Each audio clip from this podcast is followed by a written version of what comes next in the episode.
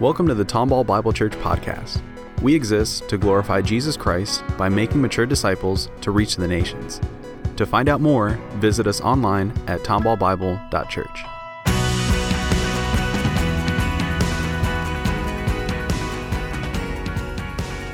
Turn in your Bibles to John 3:16. John 3:16. That's all we're going to look at this morning. Thought I could handle more than that, but I can't.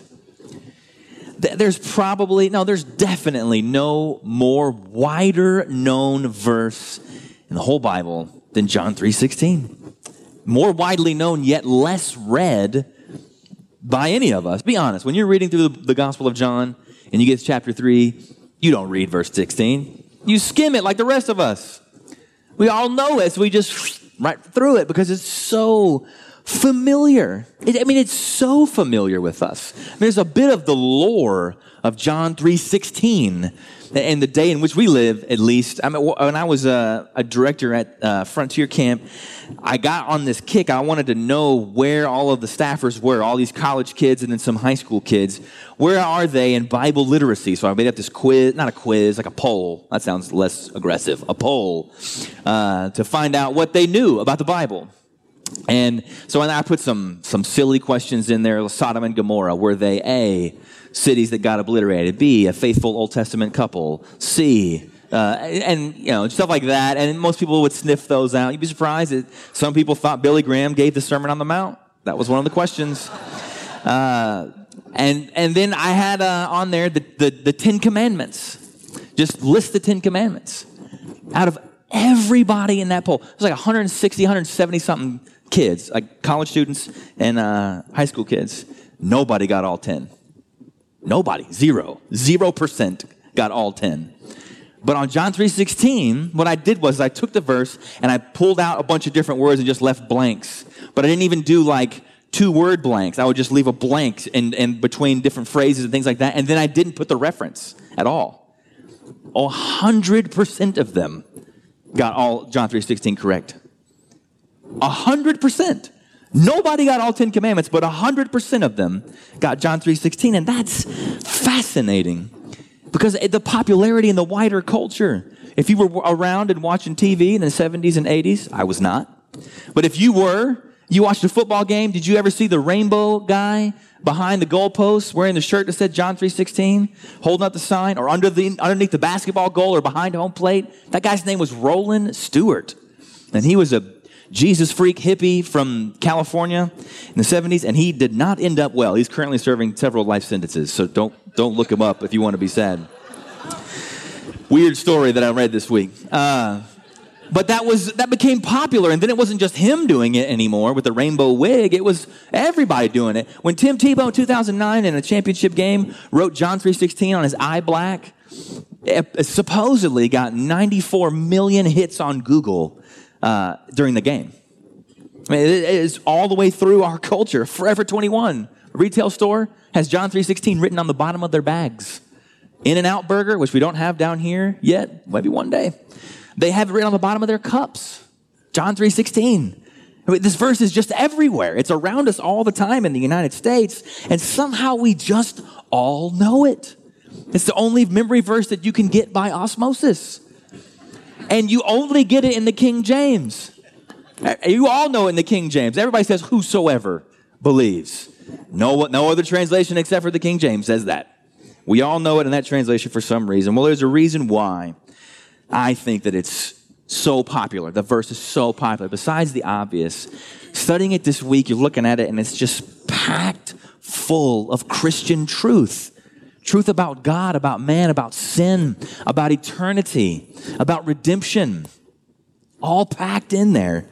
Uh, so beautifully and simply worded that a child can remember it.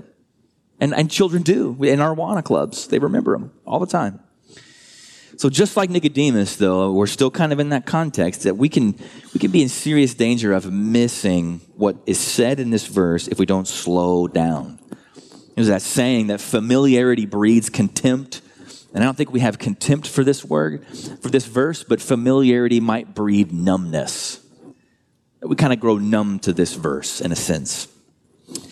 As serious minded Christians, we should certainly know more than John 3 16, but we cannot know less than John 3 16. So, what we're going to do this morning is we're going to pull the verse apart, all the way apart, look at it, at the significance of it, what it means, and in its context. And then we're going to look at some misperceptions of it, and then we're going to look at some implications of the verse. Like, what do we take away from this? So, let's look at the verse. We all know it. It says, For God to love the world. But verse 16 starts a new paragraph in your Bible. Now, I'm going to start this morning off a little bit of controversy. I don't think that verse 16 should be red letters. Does your Bible have red letters on it? Well, John didn't have a red pen and a black pen. Somebody, somebody did that afterward, these words of Jesus. Now, there is, there's debate as to whether or not Jesus said 16 through 21, or whether that's John's commentary on what Jesus said in verses 1 through 15. And I tend to lean that way, that this is not red letters. Now, that doesn't change the meaning of the verse at all. Not at all. It still means exactly what we know it to mean. But, but the red letters, I think, kind of make the decision for us as the reader. I can make a suggestion. If you want to get serious about studying your Bible, get a Bible that doesn't have red letters and doesn't have paragraph titles so that you don't have any help that you have to actually read and say, who is talking? What is this paragraph actually about? What's this whole chapter actually about? At least have a Bible like that. You can have your other one for a cheat code if you need it. But, uh, but having one like that, it, it, helps us study because sometimes we can just read without uh, discerning, without thinking through critically what's really going on. So I think that this is John writing commentary on what has been said in verses 1 through 15. Because it sounds a whole lot like what John wrote in 1 1 through 18. This discussion, as the paragraph goes on, about lightness and darkness and believing in the world and Son of Man coming in, speaking in the third person, it seems to be that it's John talking about what Jesus said. But the first word there is for. Now, what is that for? That, that makes it link back to what was already said, what was previously said. It indicates that there's a new paragraph, it's a new thought, but it's connected to the previous thought. It's not independent, it's connected. This is supposed to send us backwards, that John's going to expound and explain further on what happened at the close of verse 15. He's going to look further into it. He's going to, he's going to explain what does verse 15 say? That whoever believes in him may have eternal life. John's going to expound on that. What made it possible that whoever believes in him can have eternal life? He's going to expound on that reality in verse 16 and following, all the way down through 21 to the end of the paragraph. We're only looking at 16 this morning. Because verse 15 is the first explicit time that Jesus says that he is the way of eternal life. John's already said that in chapter 1, verse 12, right? Whoever received him, he gets the right to become children of God. Verse 112, this is the first time Jesus has said it.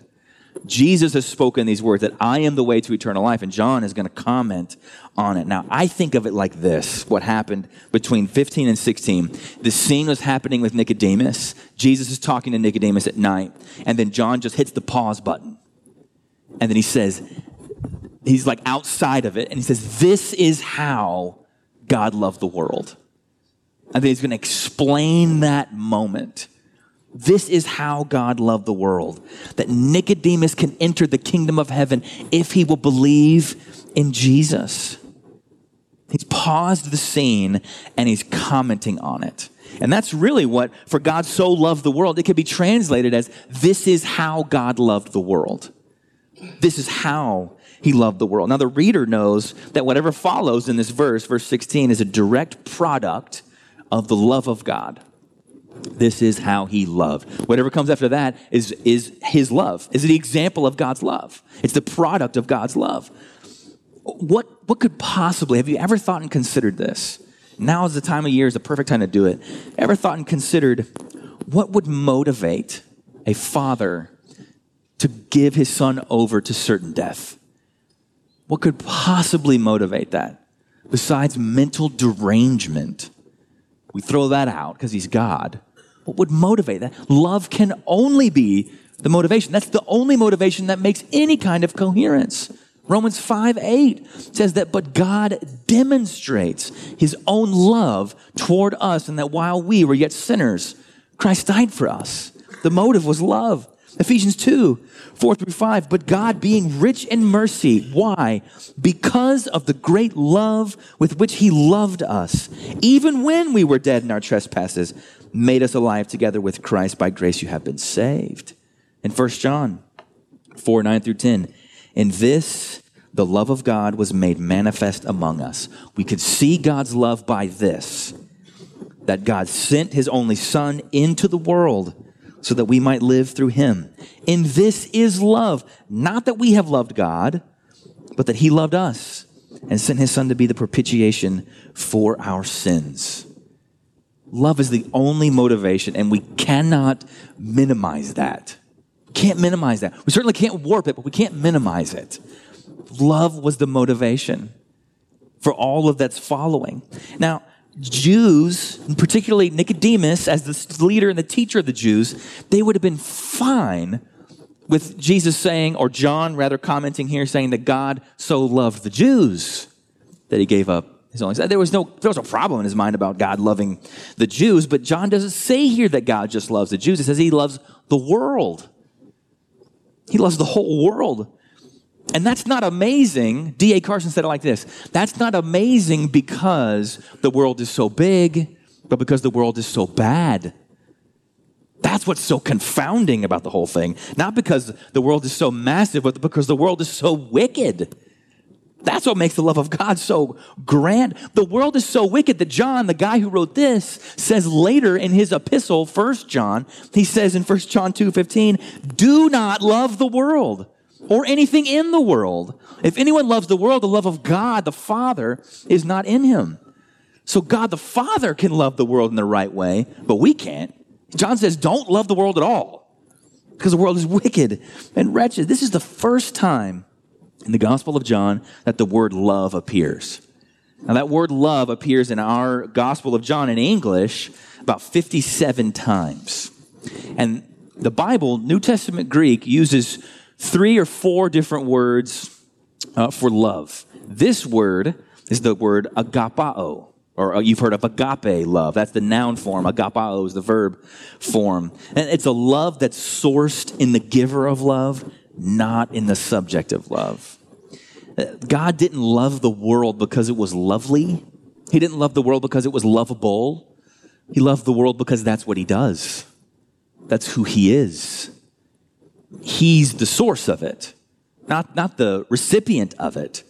He, he loved the world in its wretched state when we were sinners, dead in our trespasses with no affection for God whatsoever.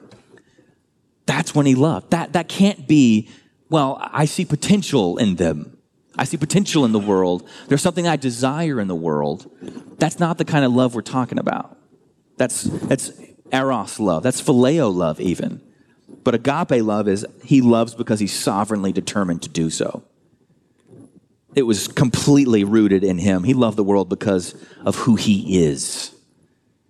And that's a greatly assuring. See, in marriage, we initially love our spouses because of who they are, right?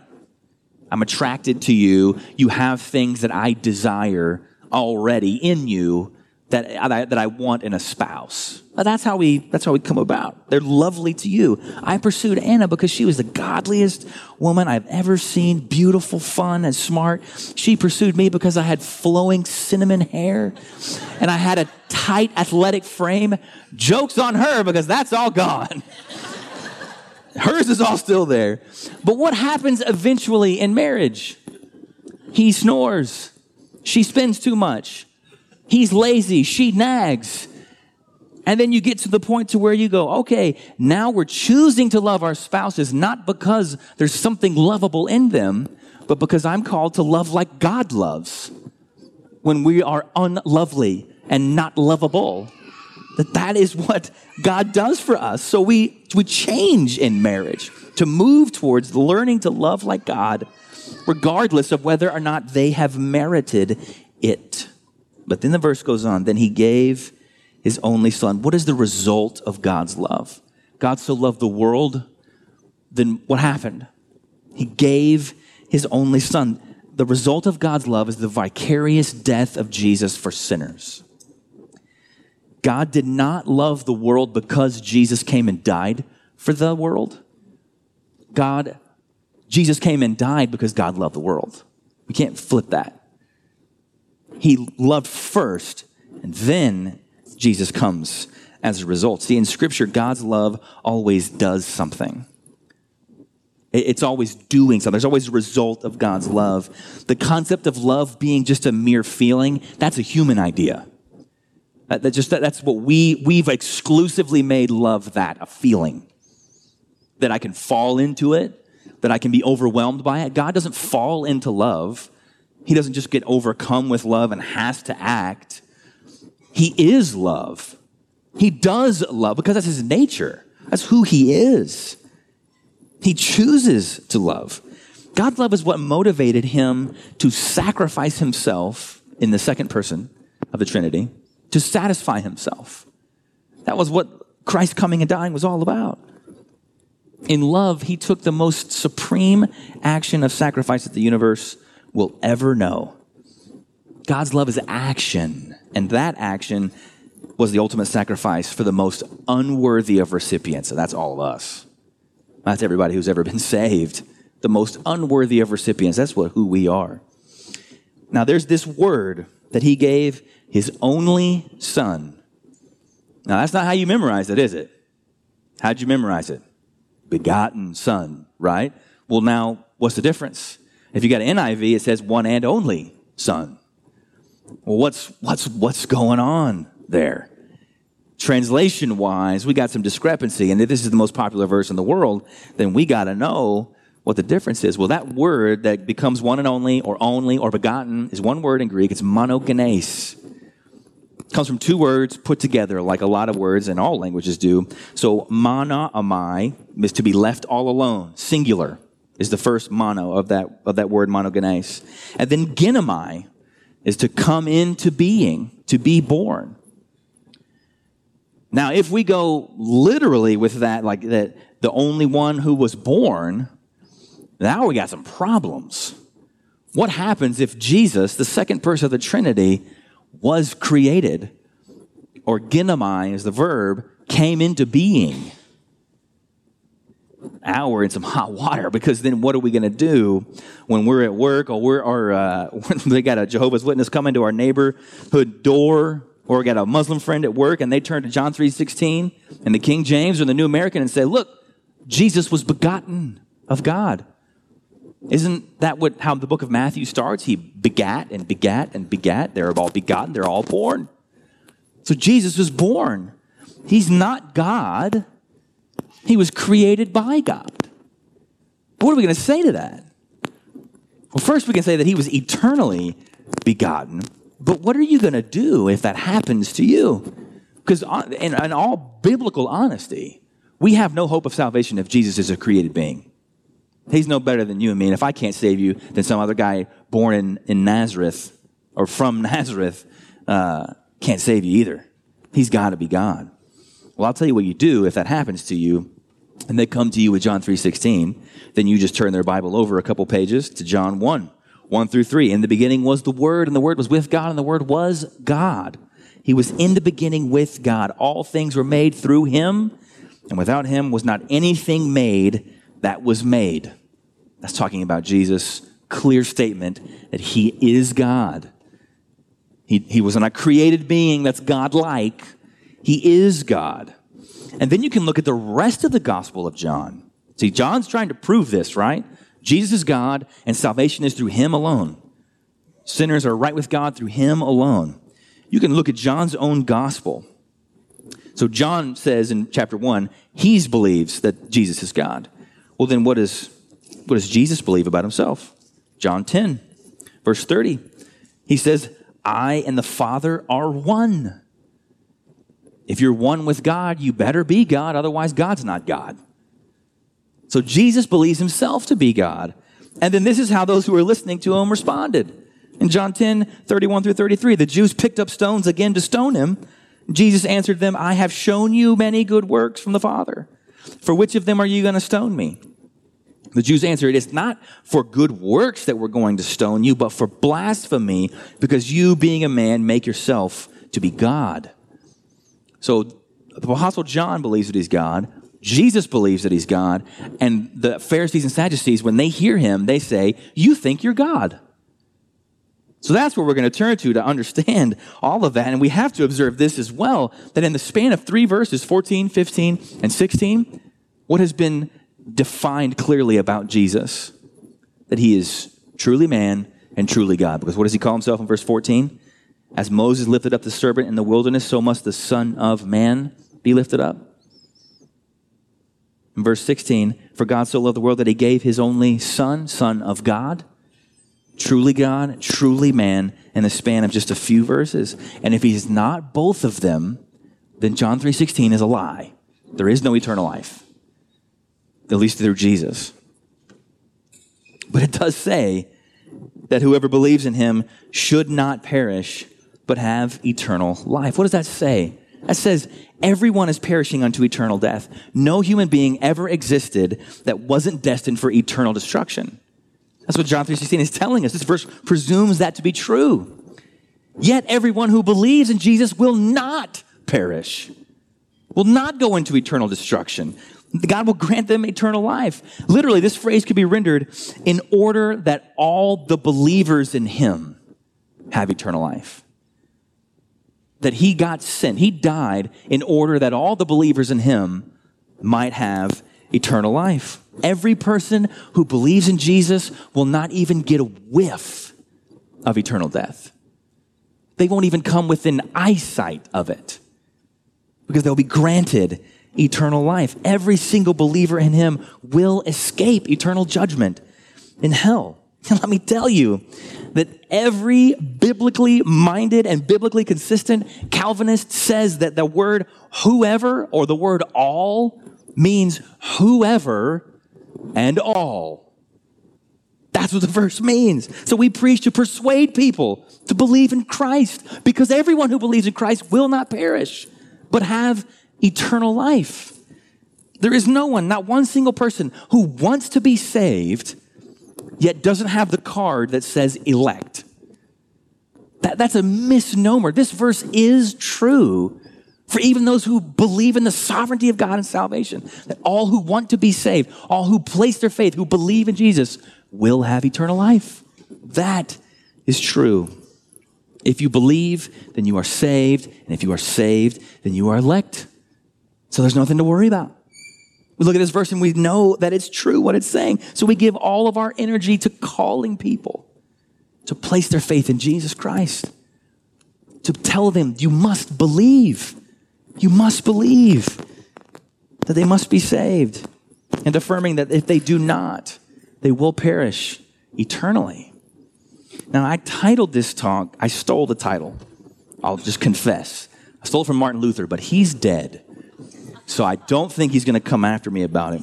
He said that John 3:16 was the Bible in miniature. I thought that was so profound because it is. This verse is the Bible in miniature because it, it John 3:16 encompasses a whole worldview. The way that the way that the world is is laid out for the Christian is in John 3:16. See, all worldviews have essentially the same four elements.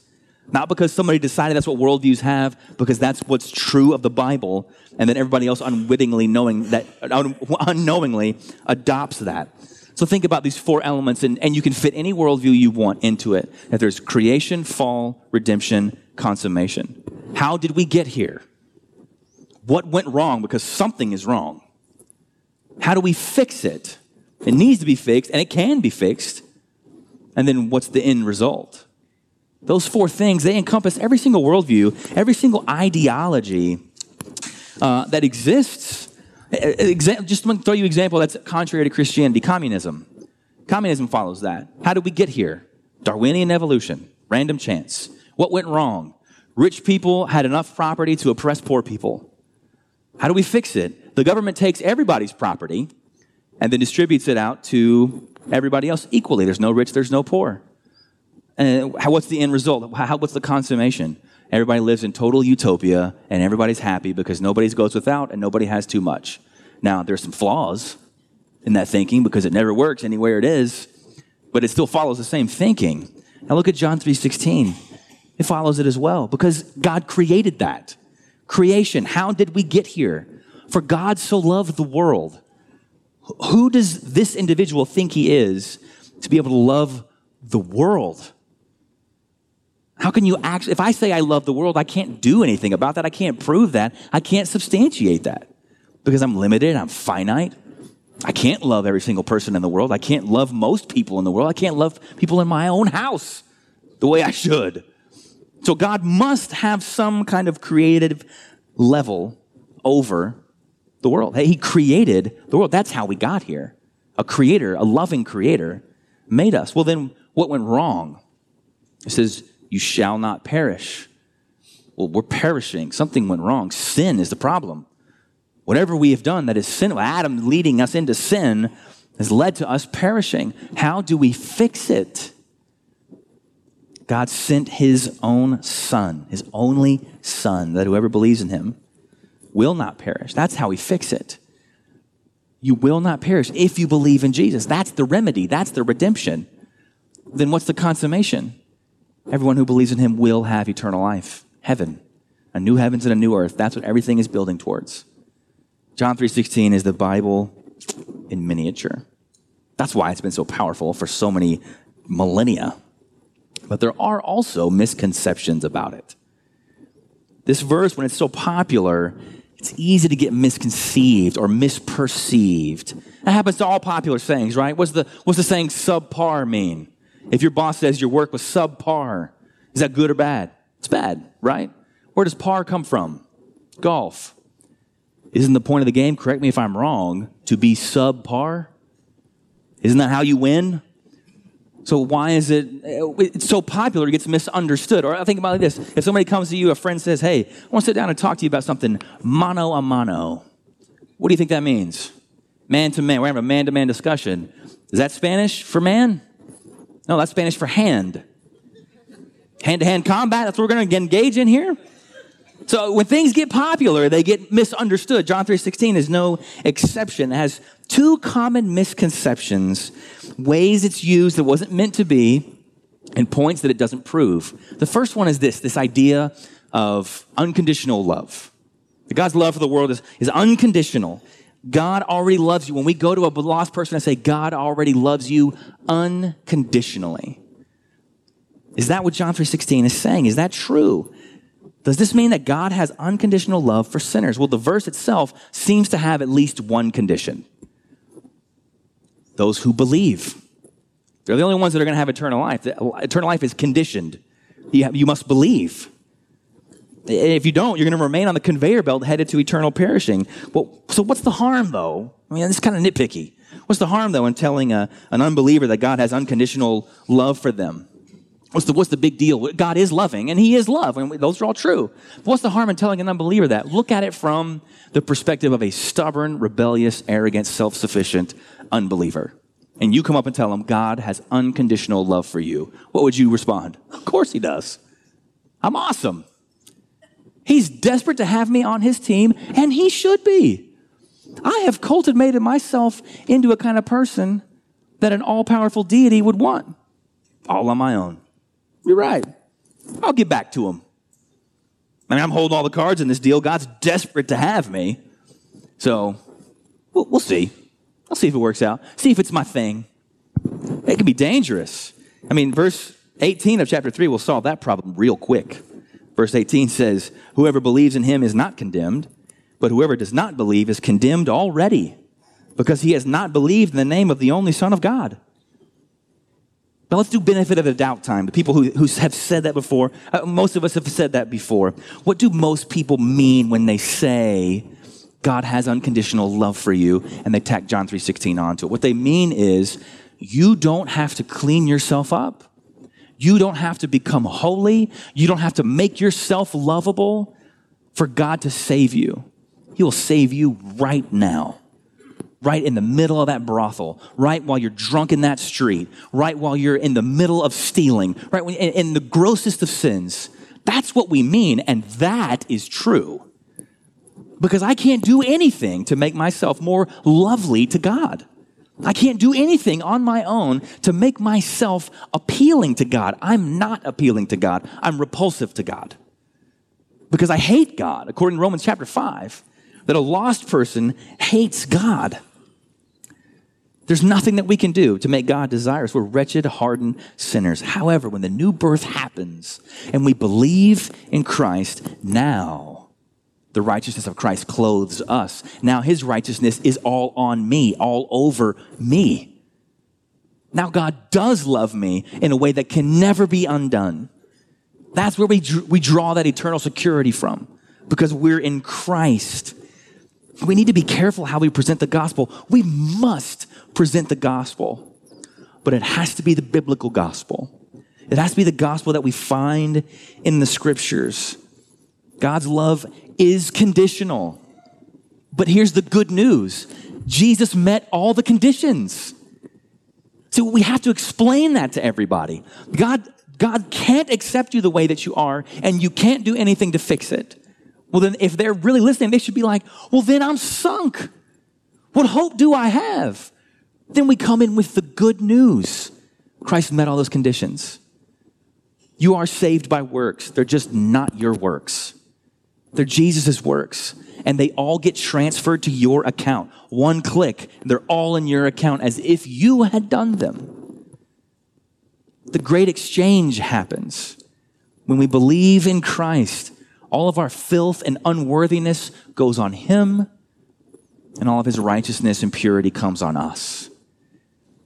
So that's what we have to explain to people when we share the gospel. We must tell people that because only that is good news. It's bad news to say, well, kind of, you know, come to church a little bit, clean yourself up, shave, bleach out your tattoos, and then maybe you might have a chance. It's bad news. It's also bad news to say that God, God loves you in your sinfulness exactly how you are. He wants you to stay that sinful. He doesn't care if you do anything about that. He's going to love you regardless. Because that's not true either. That's also bad news. That's deceptive news. The truth is, is that I am a wretched sinner that God can't love, but He loves Jesus. And if I put my faith in Him, then I'm placed positionally in Him. Now God loves me eternally and irrevocably, regardless of my sin. So that's misperception number one. Misperception of John 3.16, number two, is this idea of God's universal love, the word world. And we got to wrestle with that. Does that mean that God loves, God so loved the dirt and the trees and the cows and the water cycle and metamorphosis. Is that what he means when he says loves the world? Or does that mean that God loves the sinful behavior patterns of humanity, like worldliness? We don't want to be worldly. Does he love that world? Or is it that God loves every single person that has ever walked on the face of the planet exactly the same? Is that, is that what world means? Well, let me tell you how difficult this word world is. This Greek word for co- it's called cosmos. And the big, thick dictionary that you get when you go to seminary for Greek words that cost $150 used, not cheap, has seven definitions for the word cosmos. Let me just run down a few of them for you. That which serves to beautify through decoration, adornment, or adorning. Cosmos, cosmetology. Okay. Second one, condition of orderliness, orderly arrangement, order. Third, the sum total of everything here and now, the world, the orderly universe. Fourth, the sum total of all beings above the level of animals, the world. Number five, planet Earth as a place of inhabitation, the world. Six, humanity in general, the world. Seven, the system of human existence in its many aspects, the world. That's overwhelming, isn't it? It's just seven definitions for one word. I mean, it just proves again that, that John is a book that a child can grasp and glean glorious eternal truths from, but that it's a book that is so intricate and can keep the sharpest of Christian minds occupied joyously for a lifetime. Like we said at the beginning of this series, it's a pool shallow enough for a child to wade in safely, but deep enough for an elephant to drown in. That's what John is. Let's work through this though on a real life level because you're not going to buy that dictionary for $150. We're not all going to be Greek scholars, but God's word is knowable and not just for the superminds. We study under that presumption that God's word is knowable. I can understand this. So we have to work with that. We're going to have to take a little closer look. We're going to have to go a little further into the deep end. And you may feel like you're going to go under. And if you do, grab onto your neighbor, or your seat cushion can be used as a flotation device. Hold on. We won't be in the deep end for very long. Let me ask you this question though Does God love Hitler the same way that he loves Corrie ten Boom? If you don't know who Corrie ten Boom was, she was a uh, Dutch woman who hid Jews in her house and eventually got caught by the Germans for doing that and sent to a uh, concentration camp wherein her father and her sister died and then she was released. And she kept her faith the whole time and led this amazing testimony and then forgave the guy who killed his, her sister to his face afterwards. So does God love Hitler and Corrie ten Boom the same? Let's say, let's just for some will say yes, some will say no. Let's say yes for now. If God then loves Hitler and Corrie ten Boom the same, did God give Jesus for Hitler? Is that true? Some will say yes, some will say no. Let's say yes for now. Just to be clear then, what did Jesus' death do? If God gave him for, for us, what does his death do? Second, or Colossians 2, 13 and 14 says it real succinctly. And you who were dead in your trespasses and in the uncircumcision of your flesh, God made alive together with him, having forgiven us all our trespasses by canceling the record of debt that stood against us with its legal demands. This he set aside, nailing it to the cross. When Jesus is nailed to the cross, it made spiritually dead people alive. It forgave them of their trespasses. It canceled their sin debt. It nailed their mortgage of debt to the cross and says, paid in full. That's what Jesus' death accomplishes. So now back to Hitler. Where is he now that he's dead?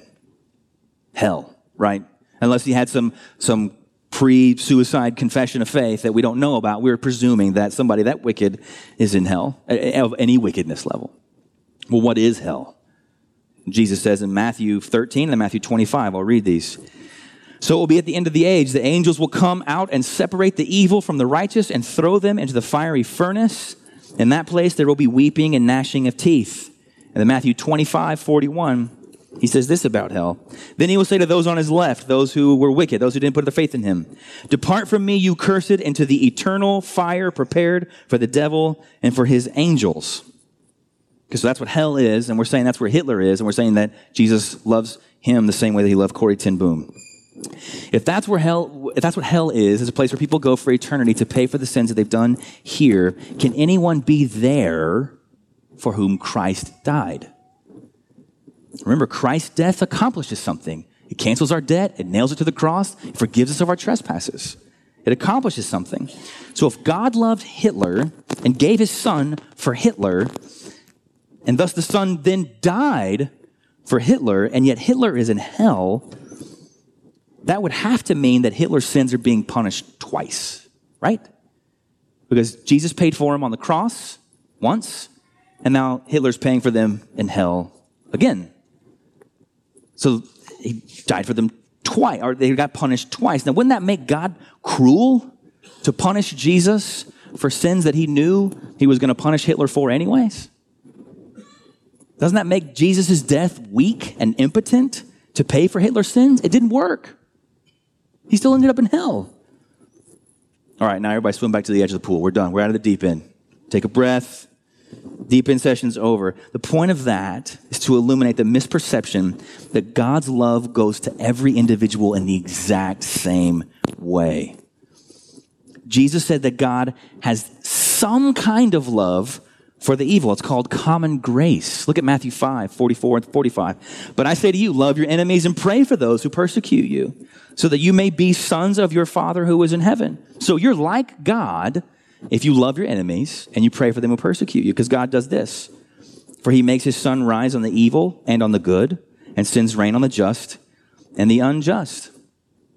So, in a sense, God did love Hitler in a way. He had parents, he had food, he had education, he had material wealth and comfort, and he, he lived a life making choices as an individual. But while it is a degree of love of God to have that, pe- wicked people having food and shelter, material comfort, on and on, it doesn't grant anyone eternal life, though it is still a degree of the love of God. So when John 3:16 says God so loved the world, I'm convinced, along with many others, that it means the sixth definition that we read. humanity in general. Humanity, God, God loves human beings, humankinds, enough to send his son to die and to save those who believe in him. And what convinces me more than a dictionary or a commentary is Jesus' own words. Jesus says in John 15, verse 19, to his disciples, If you were of the world, the world would love you as its own. But because you are not of the world, but I chose you out of the world, therefore the world hates you. There's a distinction there between those who have believed in him and, and the world. In, in chapter 17, verse 9, and Jesus is praying his high priestly prayer to God. He says, I'm praying for them. I'm not praying for the world, but for those whom you have given me, for they are yours. Then he goes on to say in the same chapter, verse 14, I have given them your word, and the world has hated them because they're not of the world, just as I am not of the world. They are not of the world, just as I am not of the world, verse 16 says. So John's use of the word world here in verse 16 seems to indicate that Jesus' sacrifice is not exclusive to one people group and one piece of land at one time. But God so loved the world. Everybody in the, the world has a chance to respond to the gospel, has hear, heard the gospel. Some are hardened, some are not. But all people groups, all time periods. Jesus didn't just die for Near Eastern Palestinians in the first century. He died for everyone in every era. The whole, the whole world will be represented in God's kingdom, every tribe and tongue.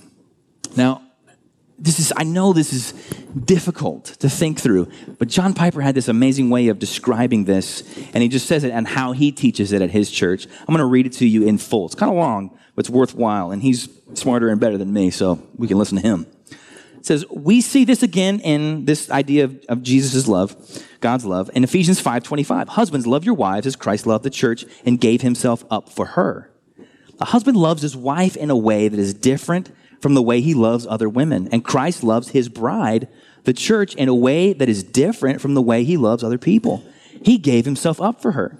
And the Piper says, in my preaching, this has been one of the most effective ways to help my people feel the preciousness of definite atonement as an expression of God's distinguishing love for them. What would it be like for a wife, I ask them, to think that her husband only loves her the way he loves all other women? That stings a little bit. It would be disheartening. He chose her. He wooed her. He took the initiative because he set his favor on her from all the others. He has a distinguishing love for her, a great love that is unique. She is his own loved treasure like no other woman. And so God's elect are his own loved and blood bought people as none others are. That summarizes it well in a way that is comforting. Now, what do we draw in conclusion from John 3:16? Two major implications from this verse: evangelism and comfort for the believer. Evangelism not only should we be motivated by John 3:16 to evangelize, we should be using this as our content. Here's what I was overwhelmed with conviction this week. Just over like humiliated in the study. How much does God value souls? According to this verse, how much do I value souls? What did God give up? for souls.